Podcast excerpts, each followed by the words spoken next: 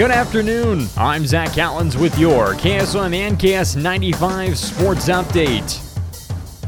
The Riverside girls basketball team is ready to get back into action tonight after beating Essex fifty to thirteen. Head coach Mitch Rice was proud to see that his team worked so well together in the game and that he was able to get so many of his girls playing time. Um, we were we were pretty happy with the focus that the girls came out with. Um, obviously, started out a little little slow in that game, um, but.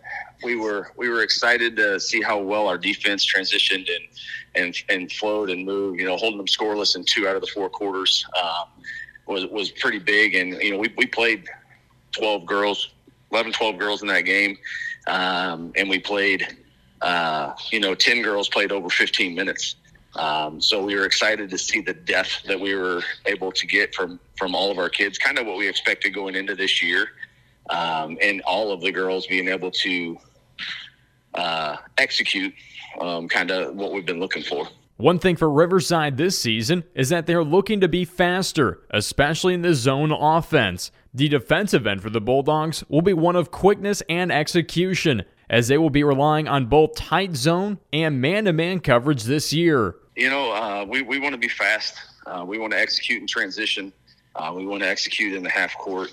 Uh, you know, it's so hard week in and week out because you just don't know what you're going to get. We see some man, we see a lot of zone. Um, I'd really like to see more flow in our in our zone offense. Um, you know, sometimes that gets a little uh, little stagnant, a little stale. Um, and defensively, um, we we want to be all over the place. We want to be help side. We want to be we want to be multiple on the defensive side. We want to be able to play man. We want to be able to play zone. Uh, we want to be able to press. We want to be able to sit in the half court. Uh, You know, a lot of high expectations, which is why the execution is so important um, going forward this season. When looking at the team this season, the Bulldogs have just one four-year senior, Alyssa Amdor. The senior was already an impactful player the last game against Essex, as she scored ten points, pulled in two rebounds, and went three of eight from the field. Coach Rice is looking for a lot from her this season in terms of her basketball knowledge and adversity. You know, that's hard. We've we've got we've got a bunch of great girls. We have thirteen girls out. Really excited. You know, Alyssa Amdor is our, our only senior this year. Uh, she'll be, I think, one of like two girls that have played four years of basketball at Riverside in the past six or seven years. Um, so I'm really excited to see what she can do uh, with the knowledge that she has from playing for four years um, and and how she handles adversity this season. The Riverside Bulldogs will be taking on the A H S C W Vikings tonight in a series that has deep-rooted history. Riverside has lost the last two games to A H S C W, but this is a new season. Coach Rice is still looking for multiple improvements out of his girls just past their first game and looks for those improvements to be executed on the floor tonight. Um, you know, a lot of our improvements have got to be on the defensive side. You know, we left some some open spots when we were in our zone. Um, you know, we didn't, we didn't, we didn't get to defend certain areas the way I would have liked. You know, that's being very, very picky on the defensive side, of course. And then offensively, I really want to make sure we get out in transition and, and go with our eyes up. We did a good job of getting the ball out and going, but not always having our eyes up and looking, um, looking for that transition bucket. Um, I really think we can, we can do a lot of good things in transition this year. We're, we're fairly fast. You know, we're not extremely tall. So um, we're going to have to take advantage of, of that moving forward. Riverside travels to battle against A H S C W tonight with the opening tip-off at six p.m. This game will be broadcast live on K S O M ninety-six point five and video live stream on western iowa today dot com with myself, Zach Collins, and Austin West on the call. The pregame show will begin at five forty p.m. And continuing with basketball coverage, the Atlanta girls basketball team will take the floor tonight for the third time in this young season. The one oh one Trojans are home after road games at Pella and Dennison Schleswig. The Trojans' opponent, A C G C, gets their first taste of competition this season.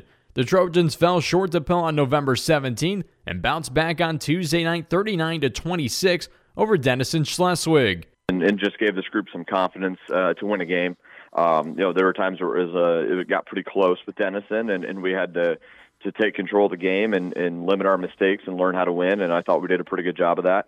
Uh, so that's something we want to build off is um, the good things we did and, and continue to improve our, our turnovers. Uh, we had a big jump. We went down nine from Pella, so we're hoping to continue that um, trend downward as the season goes.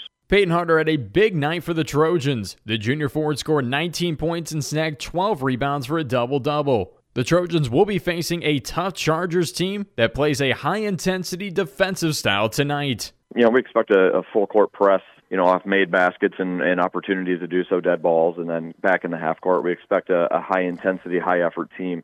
Uh, you know, and, and last year, um, you know, our pressure gave them fits, and we're going to be totally different, so I know they're going to be looking to, to create those same turnovers mm-hmm. back to us. The Chargers had to replace two starters from just one year ago, including their leading scorer, Sophia Dorsey. Returning starters are Shea Lemke, Kelsey Carson, and Reagan Carney. They had multiple players that could shoot the ball, and, and they're a good perimeter shooting team. So uh, we know that's going to be a big key for them is to, to get the ball in transition and score and, and hit outside jumpers.